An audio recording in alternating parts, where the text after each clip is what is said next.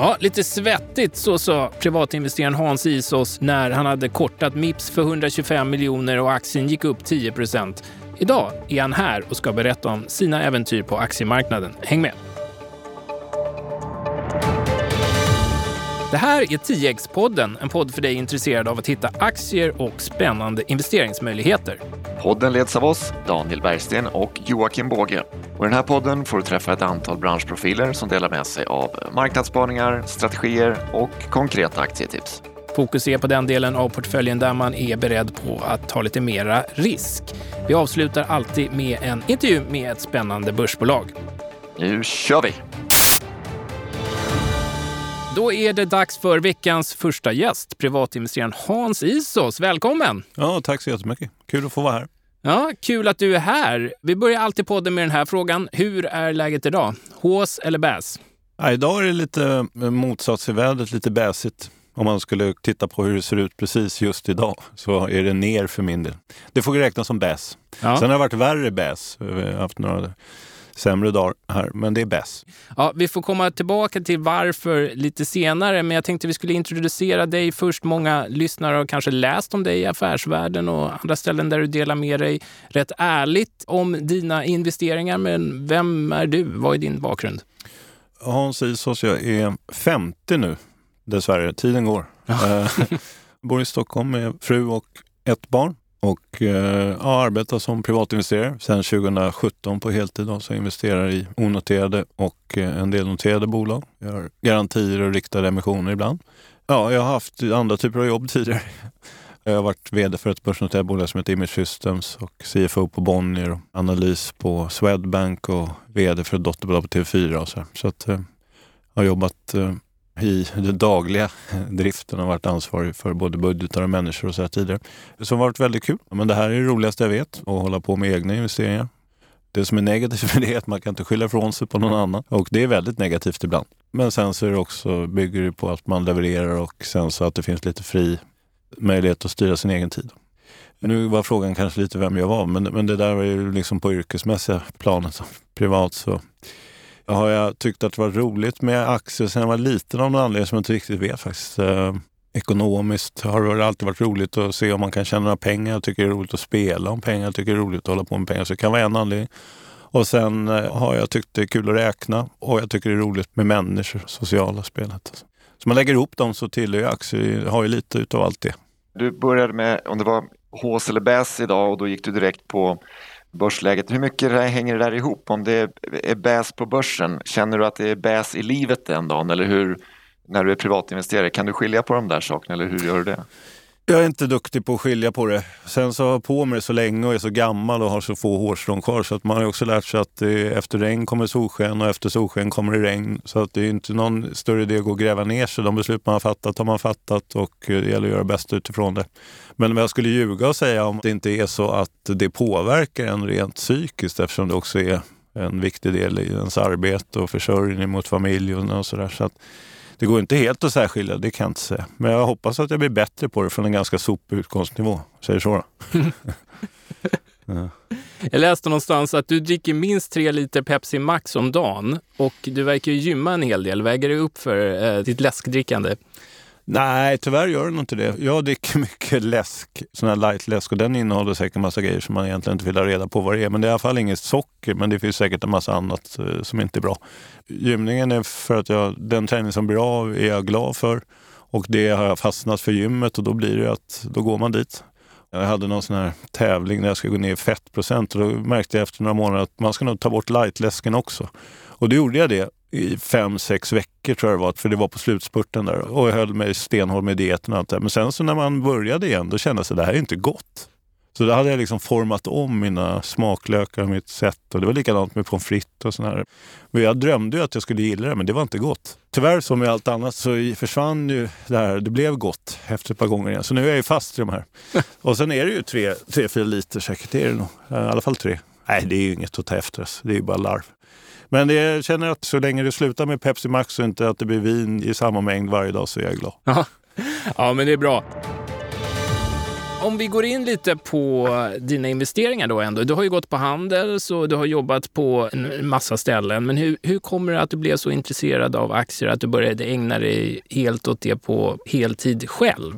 Jag eh, har egentligen aldrig jobbat, något av mina jobb, har inget av dem har varit helt aktiefokuserat. Så att jag, egentligen så, det skulle man kanske ha provat. Sen har jag på med aktier sen jag eh, egentligen gick på gymnasiet eller någonstans tror jag. Jag köpte min första aktie genom att gå in på något bankkontor och lämna in någon blankett. Och så stod man och tittade på text-tv med minst 15 minuters fördröjning hur det gick ibland det var då det startade och då har jag alltid tyckt det var kul. Så när jag har haft andra jobb har jag hållit på med det här vid sidan av. Då, så, så man kan säga att du har ägnat dig åt finans och ekonomi, men, inte, men aktier har varit ett privat intresse? Ja, precis. Så, mm. så, kan man säga. Men jag hade gärna jobbat med det om man ska liksom, det, det, hade säkert varit kul. Men samtidigt när man jobbar med det så blir det inte riktigt lika kul att hålla på med det själv, för då kommer det en massa regler. De har man ju om man är vd för ett börsbolag och så här, lite andra grejer såklart. Men jag menar bara att om man är, jobbar med aktier, då får man inte ta vilka positioner man vill privat. Så här. Jag tror jag skulle tycka det var rätt trist. Så att jag, eh, har testat, jag testade att göra det jag gör nu 2000 för att ge svar på frågan och det gick ganska dåligt. Jag förlorade det jag hade i princip och fick börja om. Och då var jag ännu yngre, och såklart för den tiden ännu yngre. Jag var yngre och, eh, och lika riskbenägen då som nu säkert, men inte riktigt lika erfaren och inte heller riktigt lika... Ja, det saknades några kronor jämfört med nu.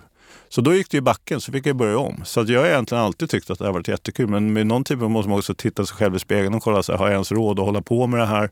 Är det här för tidigt för mig? När jag, då var jag 27, 28. På ett sätt så var det väldigt lärorikt och nyttigt och bra för min personlighet att det gick dåligt.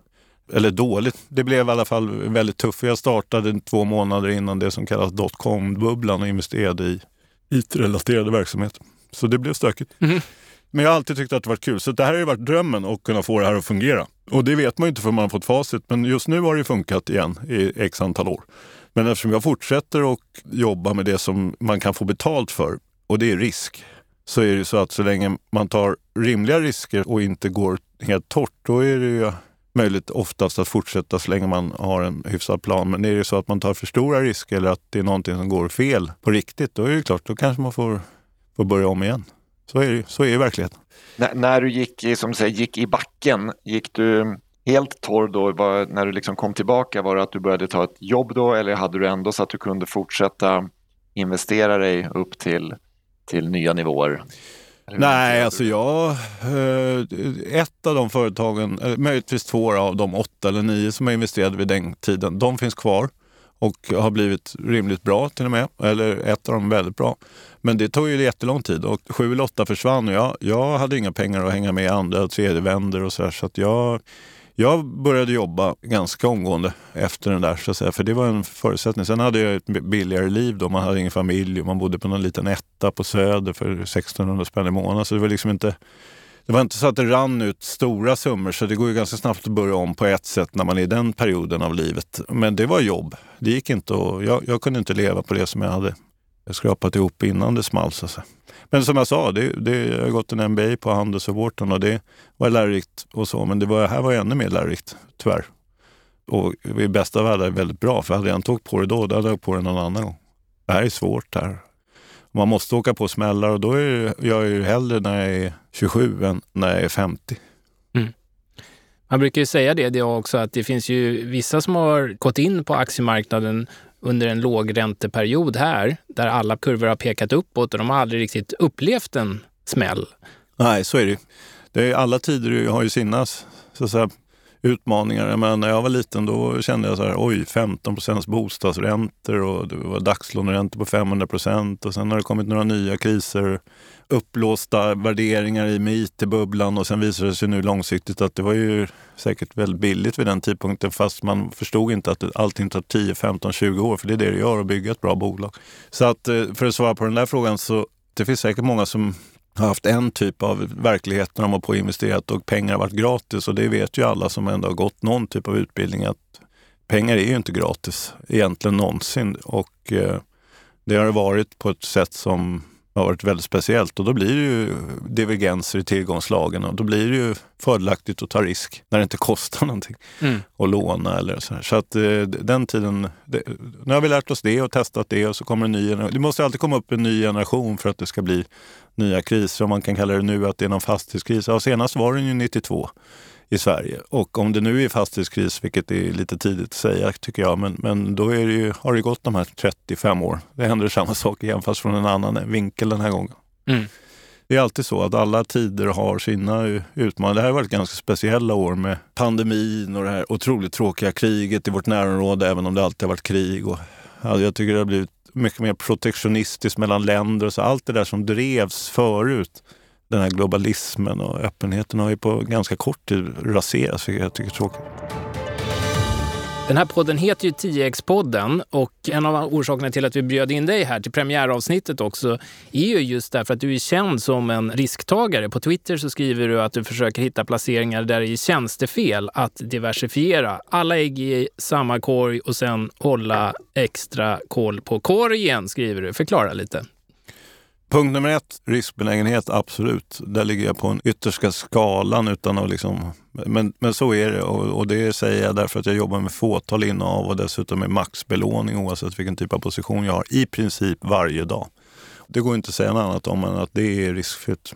Jag jobbar själv och eh, jag hoppas och tror att vara nära de bolag som jag investerar i Eh, och förstå dem maximalt och vilka människor som är runt dem och framförallt vilka andra ägare också som är med. Och så det, det, gör att jag förhoppningsvis kan fatta ett bättre välgrundande beslut än om jag inte gör det. Och eftersom jag är själv så har jag inte heller obe- jag, jag, kan inte åka runt och träffa alla bolag utan jag får välja liksom, lite grann.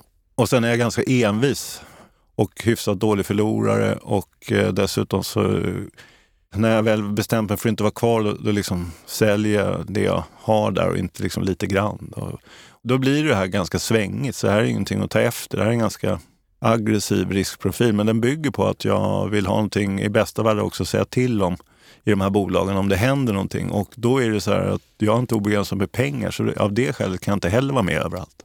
Och det finns några konkreta exempel på det när det kan komma bud på något bolag där man ändå känner att det här var för svalt det här var för dåligt betalt och så här. Och då har man möjligheten då att agera som ägare och kanske blocka det och försöka få en bättre peng. Då, det har man ju inte om man inte äger någonting alls att tala om. Utan det har man Så det finns lite olika anledningar till varför. Men jag jobbar på det sättet och det funkar eh, otroligt svängigt.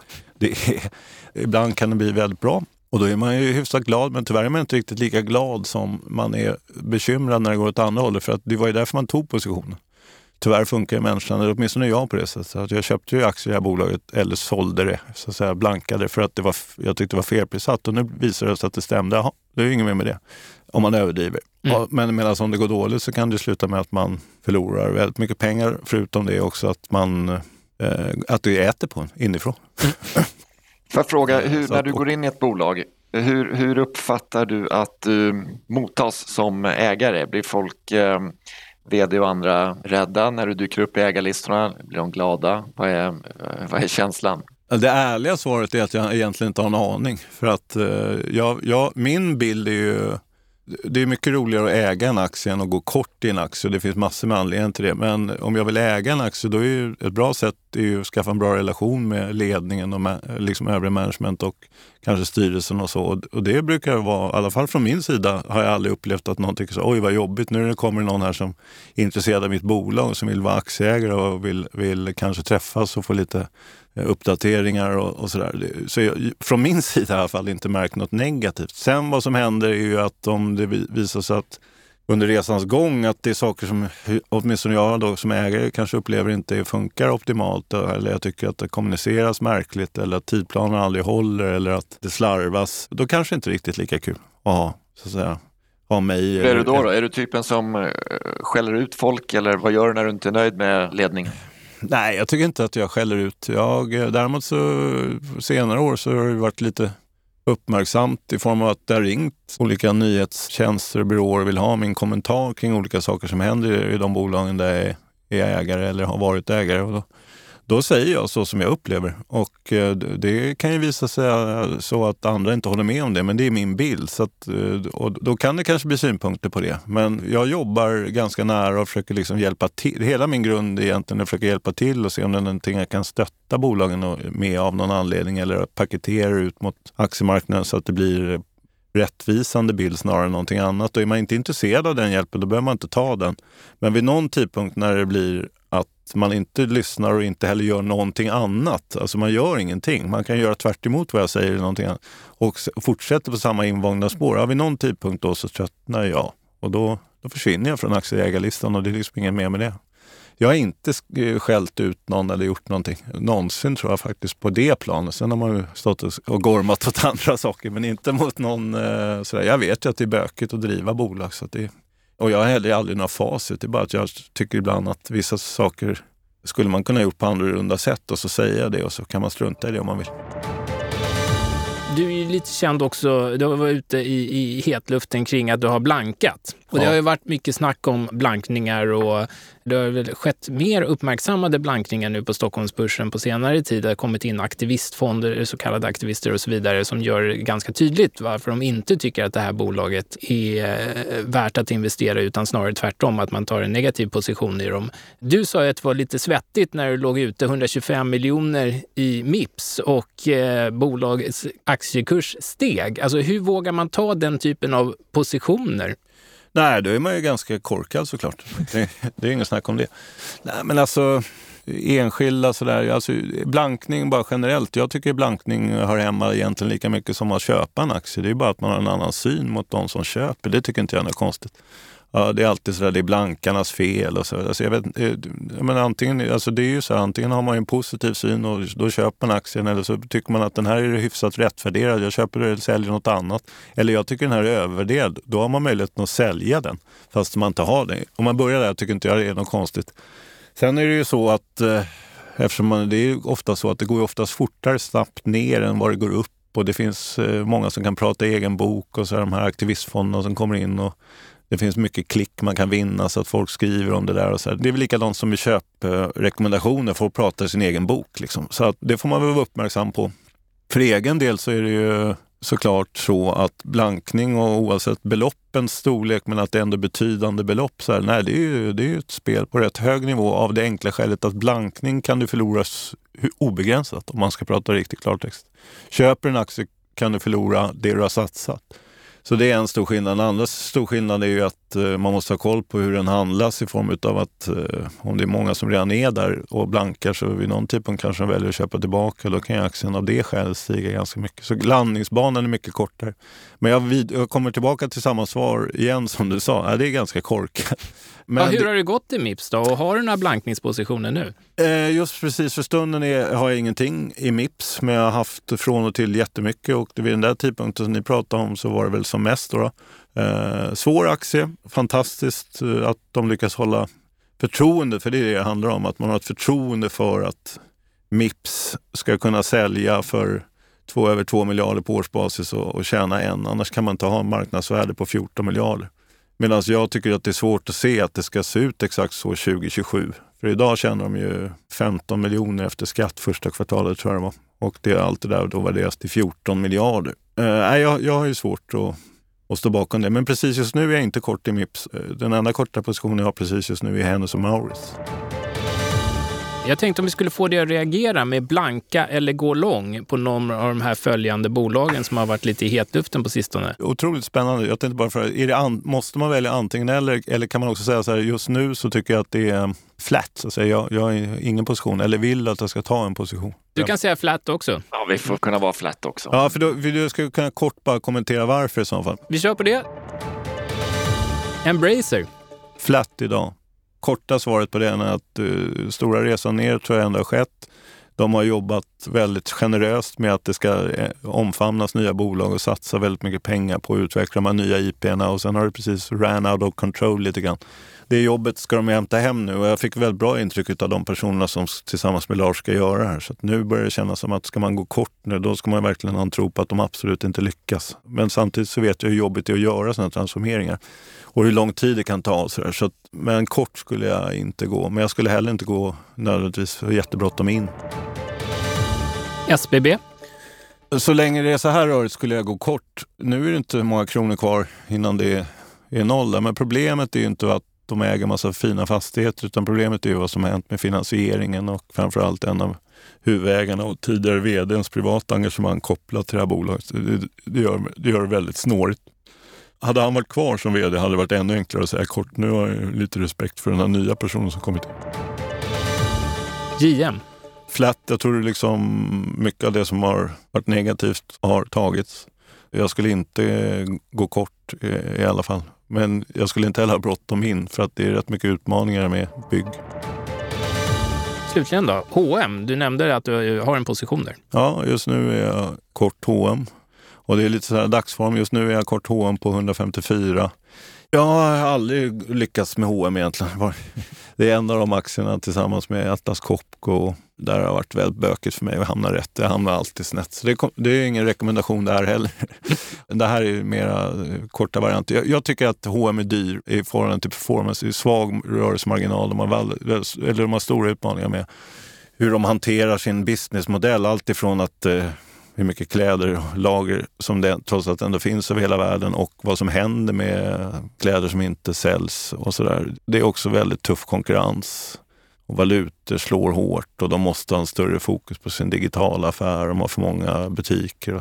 Jag tycker det finns eh, gäng utmaningar som gör att det är i alla fall svårt att säga att H&M ska handlas med någon premie. Och då ska de inte det, då tycker jag att det är rätt dyrt på den här värderingen om vi ska prata om några positioner som du är lång i då, eller nyfiken på att gå lång i, några 10x-kandidater. Vad tittar du på just nu? Det som jag kanske tycker är mest spännande för stunden är ett bolag som heter Intellego som eh, säljer dosimetrar och, och hjälper bolag med att säkerställa att det, det har blivit desinfekterat i, i, på, på massa olika arbetsytor eller sådär eh, globalt. Det är en hög bruttomarginal och de har jobbat länge men nu fått stora, åtminstone möjligheter till stora avtal med hög marginal. Jag upplever att det är bra management, bra tillväxt, men det är ju ett bolag som precis har börjat leverera och gör ett positivt resultat för första gången på riktigt egentligen under Q1 i år, så det är ett väldigt tidigt skede. Men om man ska prata 10x så är det ju tyvärr så att då måste man ju, man kan inte förvänta sig, även med facit i hand så kanske man kunde det, men normalt sett kan man inte förvänta sig att köpa liksom storbolag där allting är ganska tryggt på ett sätt och det händer väldigt mycket saker och sen tro att man ska få 10x hela tiden. Så är det ju inte, utan man måste gå rätt långt ut på på riskskalan och också förstå att anledningen till att man kan få 10x är också att man kan bli noll. Och det blir det ju inte om man köper Investor. Noll blir det inte på Investor. Är du inne i Intellego sen eh, en tid eller är det bara något du går och nosar på? Nej, men jag äger lite aktier. Det var bra att du sa det. Och jag lämnar inga rekommendationer av vare sig gå kort H&M eller köpa Intellego av såklart. Men, men när frågan dök upp så jag äger aktier där och fortsätter väl att köpa lite grann och så vill jag bara se att uh, utvecklingen fortsätter åt det håll som, som jag tror och som jag kan bedöma och som jag tycker jag ser i kommunikationen som bolaget har. Så att, nej, jag äger, jag äger aktier. Jag eventuellt kanske köper lite till men, men liksom jag, nej, jag, jag har en hyfsad position för min del där. Så det känns spännande men man måste vara medveten om att det, eh, ingenting går ju till himlen och eh, det sker framförallt väldigt mycket drama bakom sådana aktiekursutvecklingar åt olika håll som man oftast inte känner till. Så det är alltid riskfyllt i tidiga skeden inför sommarbörsen här, vad tittar du på? För min del kan jag bara säga som rör mig i träskmarkerna jämfört med att äga då Investor och AstraZeneca och Volvo som är såklart det man ska göra för att sova gott om natten och också lämna över till de som är proffs snarare än de som vill bli proffs. Jag jobbar ju lite längre ner i listorna och det har ju varit tufft de senaste två och ett halvt åren. Det är så börsen som helhet och index är ju nästan på all time high. Det är det ju inte där jag rör mig det bästa som kan hända för en sån som mig, så länge man inte är kort, det är ju liksom att storbolagen inte går så starkt och att man börjar titta neråt på de här bolagslistorna där jag rör mig och att det kan hänga med lite grann. Men, men jag tycker det är rätt många orossignaler också. Ja, vi har ingen koll på inflationen någonstans i världen. Det är fortfarande hög skuldsättning överallt och räntorna som då måste gå upp för att hantera den här inflationen äter ju liksom framförallt på den enskilda konsumenten inifrån på ett sätt som jag tror kommer vara väldigt jobbigt för bolag som vänder sig mot privatkunder men också för bolag som vill ha en trevlig aktiekurs eh, under en sommarbörs. Jag tror att sommarbörsen kommer vara ganska svag. Vi har en fråga som vi brukar kalla för all in. Om du ändå ska lägga alla ägg i en korg, vad skulle du lägga dem just nu? Alltså, det beror lite på tidsperspektiv då som vanligt. Men eh, bra, bra fråga. Jag, jag funderar jag har ju någon förhoppning att ena Global 7 ska göra någonting spännande med antingen sin kassa eller att det är någon annan som ska köpa dem för att de är lågt värderade. Så jag skulle kanske ta dem då om jag ska tänka mig under sommaren. Lägger in det där och väntar på att något av det ska hända, att de ska kommunicera vad de ska göra med nettokassan eller att de ska bli förvärvade. Och blir det inte någonting av det så får man äga dem till ev, ebit 5, 6 eller vad det nu är eh, och stå ut med det. Då. Jag tar dem. Mm. En chansning. Ja, spännande. Jag tänker du låter lite mm, kanske sunt negativ till tiden framåt. Nu pratar om sommaren, du pratar om att du befinner dig i träskmarkerna. Trots allt så är det ju många som tycker att du förmodligen då har drömlivet. Då undrar jag om du skulle ge råd till någon som idag sitter, som du gjorde, på ett välbetalt jobb men som ändå drömmer om att bli sin egen och bli privatinvesterare på heltid. Vad har du för tips till män och kvinnor i den positionen? För egen del så kan jag inte rekommendera något annat än att kasta sig ut och våga ta risk. Det enkla sättet och där man tvingas lära sig det är när det går rätt dåligt och man märker var, och försöker man analysera varför jag gjort det. Det sämsta som kan hända det är som man gick till Solvalla första gången när jag var 18-19 så vann man första gången. Det är ju värdelöst. Då är man ju där sen varje vecka och spelar bort allting man har och mer än det. Så att kasta sig ut och våga ta risk. Eh, ju tidigare i livet desto bättre för det går alltid att komma tillbaka. Det andra är att vara fokuserad på att man har möjligheten att varje månad lägga undan pengar om man har en lön för att göra just det här. Det vill säga investera. För det där snöbollseffekten ska man inte underskatta, framförallt när man då är yngre. Min snöbollseffekt är ju liksom slut.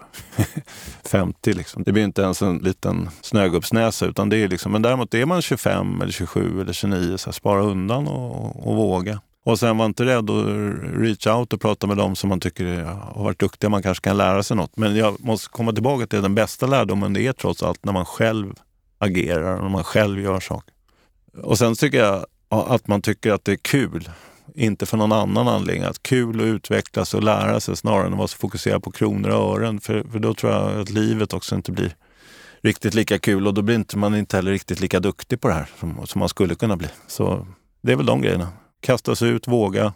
Se till att ha ett kassaflöde som gör att du kan betala för dig så att du inte blir helt tom och ha roligt. Ha roligt, det tror jag verkligen är en viktig del av det hela. Tack så mycket Hans Isos för att du var med oss här idag. Stort tack för att jag fick vara med. Tack ska ni ha.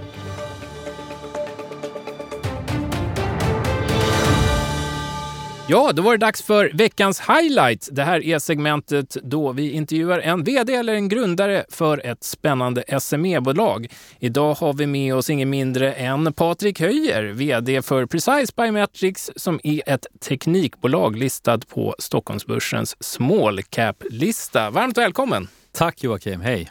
Berätta lite kort om dig själv. Vem är du? Vad, vad är din bakgrund innan du kom till Precise? Jag heter Patrik Höjer och kommer från Stockholm. Född och uppvuxen här. Jag har alltid gillat teknik i olika former och min senaste roll är från ett bolag som heter Nets. Nets är nu en del av Nexi-koncernen som är Europas största betalningskoncern och jag var eh, CCO för det bolaget i min sista roll. Och för ungefär drygt ett år sedan hamnade jag på Precise. Mm. Så för de som inte känner till Precise Biometrics, då, då vad gör bolaget? Hur, hur tjänar ni pengar? Det tror jag är en bra fråga. Jag brukar säga det också när jag får frågan. att Tack för den frågan, för det har hänt väldigt mycket på bolaget. Så att om man följde bolaget för flera år sedan så är det ganska stor skillnad på bolaget idag mot vad det var då. Ja, för bolaget har funnits en, en ganska lång tid, eller hur? Ja, precis. Vi har funnits med länge. Vi är egentligen från början en spin-off kan man säga från ett samarbete med Lunds universitet. Man väldigt, väldigt tidigt eh, förstod att biometri kan vara någonting vi kan nyttja i mobiltelefoner, konsumentelektronik. Långt innan det här var naturlighet och självklarhet för oss alla egentligen. Idag så har vi två stycken affärsområden. Eh, vi har då det vi har jobbat på med längst, det vi kallar algo. Det kommer från algoritm. Då. Eh, och här gör vi då väldigt avancerade AI-baserade algoritmer för att kunna läsa biometriska bilder, typ fingeravtryck. Så att idag så finns vi i ungefär 10% av världens mobiltelefoner med vår mjukvara. Vi är bara ett mjukvarubolag ska tilläggas. I den här delen då så är det väldigt komplexa algoritmer som ska lösas för att man med väldigt hög säkerhet och väldigt hög hastighet ska kunna läsa ut de här. Och här är vi väldigt, väldigt starka och vill hävda världsbäst på den här typen av delar. Och i det här området tjänar vi då både royalties på sålda mobiltelefoner men vi har också årliga licensavgifter och har, har en mängd olika globala kunder omkring i världen.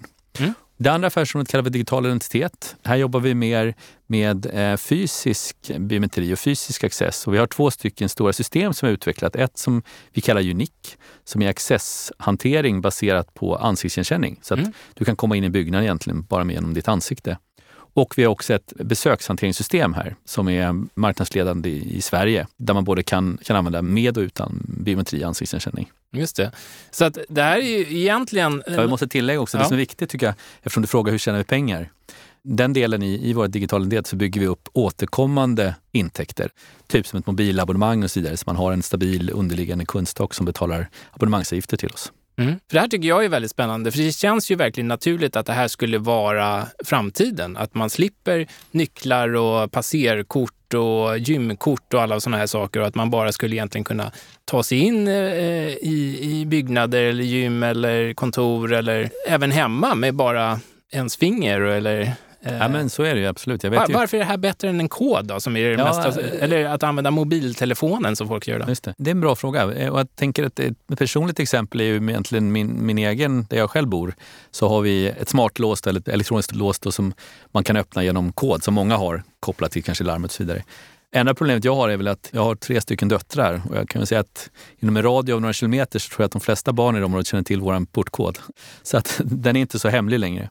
Och vi ser väl om man då tittar på mer, kanske mera eh, tyngre appliceringsområden kan man säga att ett kort eller kod och så vidare kan ju delas eller stjälas medan biometri kan inte göra det. Och kombinerar man detta dessutom, att man både har ett kort och ett ansikte, då har du ju en väldigt hög tvåfaktorsautentisering som gör att du har, ja, det är ju egentligen omöjligt för någon att komma in i byggnaden.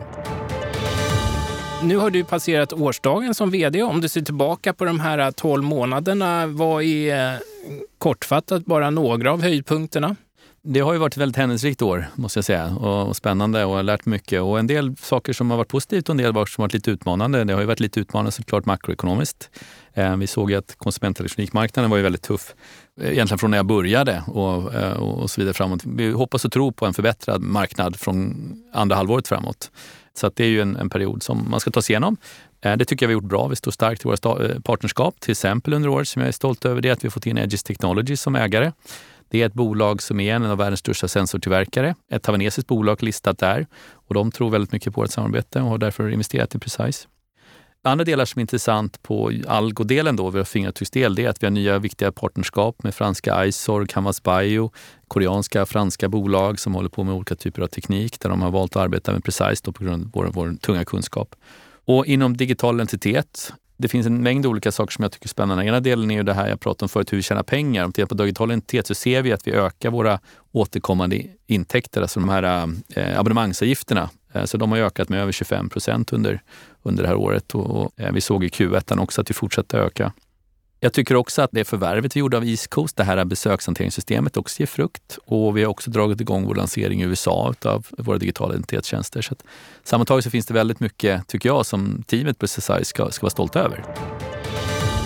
Trots det så har det ju varit ett tufft år för er. Aktiekursen har ju haft en viss press på sig och ni har just genomfört en nyemission. Vad var utfallet och vad ska ni använda den här likviden som ni har fått in till? Nej men absolut, och det är klart att det är, det är alltid tufft och det får man respekt för också gentemot sina aktieägare att, att man går på en nyemission. Jag, jag vill ändå säga att det, det här är bästa, det bästa för bolaget eh, och för aktieägarna i förlängningen också. Vi har ju tydligt kommunicerat att vi, vi, vi tror på en geografisk expansion av digital identitet till USA. Här har vi bättre förutsättningar för det. Vi, vi har rullat igång den. Vi har också ser att det finns goda förutsättningar med de partnerskap vi har att försöka utveckla, eller att utveckla affären in till nya vertikaler eh, inom vår algoritmverksamhet. Eh, allt ifrån närliggande delar som automotive eller laptops och så vidare till nya typer av sensorer som kanske inte ens är inom biometri. Eh, och där pratar man om olika typer av sensorer som DTOF, som eh, DVS, det är olika typer av vändkameror och så vidare som skapar nya user case som kan vara intressanta och också kräver väldigt avancerad AI-algoritmutveckling om jag har förstått det rätt så är det ju ändå så att lite av, av, av din roll sen du kom in som ny vd och ni har liksom bytt ut en stor del av ledningsgruppen och så där. Det är att sätta ett, ett, ett, fokus på kommersialiseringen, alltså försäljning och få upp intäkterna och få upp vinsterna i bolaget och så där. Du nämnde att bolaget är ju från början ett bolag som har utvecklats liksom inom en universitetsmiljö, det kom därifrån. Och där är man kanske lite lång, det blir mer ett forskningsbolag. Nu, nu, ska, nu gäller det att verkligen kommersialisera de här produkterna. Varför har det så tagit så lång tid och varför har man inte mer mera biometrilösningar ute i, liksom, i allmänt bruk. Man börjar ju se det på dörrlås nu och sådär, men det är ju fortfarande mest mobiltelefoner och kodlås. Jag tänker så här, det finns två svar på frågan. Ena är, delen är väl att det finns ju idag en ganska starkt genomslag idag på vissa typer av use case. Jag menar, mm, I mobiltelefoner är ju ja, enormt precis. genomslag. Liksom, ja. Och jag tror ingen kan bortse från den nyttan nytta som biometri faktiskt hjälper till med här. Alltså den enkelhet och den säkerhet som det bringar till dig. Och den resan ser man i andra branscher, eller andra vertikaler nu också, att man har samma behov av. Jag menar, vi ser ju generellt sett i världen ökat krav kring säkerhet, både IT-mässigt, logisk access och, eh, och credentials, såväl som fysiskt. Och det finns egentligen väldigt få saker som är så starkt som biometri, eller egentligen ingenting. Så att, om vi ska ta ett exempel, bilar. Det är klart att det, tar man det första steget när det bara handlar om skapa personlig justering av din stol och så vidare. Ja, då är det nice to have med, med biometri, men kanske inte must have. Men om man tar in betalningar i bilar, vilket ser tydliga trender, ja då blir det helt plötsligt mycket mer viktigt att du har en, en riktigt säker lösning för att, för att uh, identifiera att det faktiskt just är du som sitter där. Och då är mm. biometri en sån typisk lösning som är enkel och bra för dig som använder det. Vad är use caset där då? Är det liksom som att man är utomlands till exempel om man åker in i en vägtull i Frankrike eller Spanien, att man då med, med, fingret bara ska kunna betala och att det går automatiskt på det sättet istället för att slänga in pengar eller dra fram sitt kort? Eller vad, vad... Det finns en mängd olika use cases. Jag tror att om man tittar på bilindustrin, hur den förändras. Jag, menar, jag var på, till på konsumentelektronikmässan i Las Vegas i januari. Jag tror ungefär halva mässan var bilindustrin. EV-bilar, alltså elektroniska bilar, de förändrar hela spelreglerna och skapar nya spelare på marknaden också. Så att mjukvaran blir allt mer viktigt. Det är egentligen den som är 30-40 procent av värdet till producerat av en bil i framtiden. Och om du ska då ha mjukvara och saker och ytterligare tjänster du lägger till i din bil, ja, men då måste du hitta väldigt säkra system för att du ska bli identifierad egentligen i, i bilen. Oavsett om du betalar eller om du får access till bilen eller vad det nu må vara. Du nämnde att du varit på CES i USA och det har jag förstått eh, som är en av anledningarna till att ni gjorde den här nya missionen, att ni vill få ett större fingeravtryck, no pun attended, i, eh, i USA. Nej men så är det. det är, USA är en jättestor marknad, också mer biometriskt moget kan man säga än, än Europa. Så att vi ser ju stora möjligheter på den amerikanska marknaden. Vi har ju redan idag en, en lokal närvaro på amerikanska marknaden. Vi har en hel del kunder redan sedan innan i USA. Men här eh, har vi för avsikt att jobba ännu hårdare med Unique då, framförallt till den amerikanska marknaden. Du reser runt mycket. Du nämnde här innan du kom in i studion att du varit på en affärsresa i Asien där ni gör mycket affärer kring fingeravtryckssensorer i mobiltelefoner. Vill du dela med dig av några intryck från den resan? Ja, men gärna. Jag tror att när man börjar någonstans kan man säga att nummer ett så är det viktigt att vara nära kunderna. Jag tror att en, en del av Precise framgång är ju att vi har stark närvaro i Taiwan, Kina, Korea eh, och även USA. Men om man pratar om min senaste resa. Och det som är väldigt spännande att se här är ju att, att eh, vi fortsatt har starka partnerskap. Att eh, det är mycket diskussioner om nya vertikaler och tekniker. Eh, och när man då har möjlighet att face to face komma dit och diskutera med, med kunder och partner så skapar det nya möjligheter såklart. Mm. Ja, spännande. Vi ska avsluta här med några snabbfrågor för att sammanfatta investmentcaset här. Då. Vi börjar med hisspitchen. Vad är så speciellt med Precise Biometrics? Nej, men vi har egentligen två affärsområden med, med båda har goda eh, tillväxtmöjligheter. Vi har vår algo-business där vi eh, har starka partnerskap. Vi går ur en lågkonjunktur och går in mot, mot bättre förutsättningar framåt. Vi har också och nya vertikaler. Vi har också våra andra affärsområde, eh, digital identitet, där vi har jobbat mycket med rd utveckling men nu jobbar vi med kommersialisering. Fråga två, medvind. Jag tror att grundbiten här är väl den säker, tyvärr kan man säga, är den säkerhetstänk som krävs i världen idag, både för fysisk och logisk access. Vi ser att det är intrång på olika sätt, både i fysisk miljö och i logisk miljö. Och då är biometri ett av de absolut säkraste sätten att, att lösa det problemet på. Fråga tre, motvind. Ja, men det är ju då att vi har ju, sutt, vi har sett i konsumentelektronikmarknaden att det har varit en ganska stort stopp i beställningar i systemet bakom de stora mobiltelefontillverkarna. Eh, och det har ju, beror ju på två saker som jag pratat om förut också. Ena är att det har varit ett stort överlager innan man gick in, alltså när man gick ur pandemin och gick in i 2022. Då beställde man väldigt stora lager, sen blev det lägre efterfrågan, vilket gör att de stora mobiltelefonverkarna eh, kunde ta sina lager istället för att köpa från underleverantörer. Då får vi också mindre intäkter. Det är vi på väg ur. Den lagren tar ju successivt slut. Eh, och sen den andra delen är ju naturligtvis en återgång till högre nivåer på slutkundsefterfrågemarknaden. Eh, och här finns det ju, vad det gäller båda de här två, estimat, eller marknaden tror på att i andra halvåret 23 och inte 24 kommer det se bättre ut än vad det gjort bakåt. Fråga fyra då. då. Halleluja! På vilket sätt jobbar ni med hållbarhet och ESG och världsförbättrande åtgärder vid sidan av att tjäna pengar? Jag tycker i grunden så ligger ju det vi gör i linje med, med hela den hållbarhetstänket. Och tittar man på, på social hållbarhet till exempel, det finns ju goda exempel på till exempel att arbetsplatser, om man vet vilka som kommer in där, om man kan säkerställa det genom biometri, så är man ju säker på att, det, att de som är på arbetsplatsen har kompetens, det är inte folk som jobbar utan tillstånd och så vidare. Eh, och genom det skapa en större fysisk säkerhet plats. Det är ett, ett tydligt user case som vi kan hjälpa till med. Eh, och på ja, andra delar kring det här är också att man tar bort mm, ja, nycklar och, och, och, och fysisk säkerhet har historiskt kopplats ihop med nycklar och, kort och sådana saker. Och här digitaliserar vi ju allting för framtiden för att skapa säkerhet och mindre påverkan på miljön. Spännande!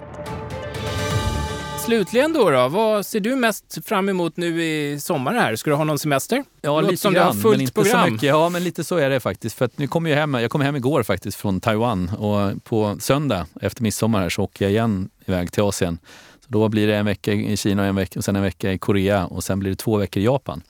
Och det här är ju framförallt en business-trip men blir också en privat trip på slutet. Jag har en fru som har koreansk-japansk påbrå. Mm. Så att eh, får jag även med familjen i slutet av, av den här resan. Så det ska bli väldigt spännande att träffa kunderna eh, på de ställena och även träffa min familj så, såklart så småningom ja. i, i Japan. Det låter väl smart. Kombinera mm. business och pleasure. Mm. Kalas! Men tack så hemskt mycket Patrik Höjer för att du var med oss här idag. Tack själv. Den här podden produceras av Rever Communications och klipps av Red Means Go.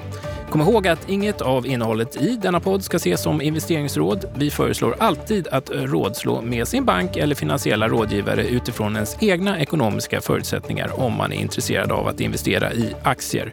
Lyssnarna kan också anta att vissa av bolagen som medverkar i programmet gör det som en del av ett betalt samarbete. Är du intresserad av att medverka i podden kan du kontakta mig, Joakim Båge, på joakim jbkab.com. Tack för att ni lyssnade!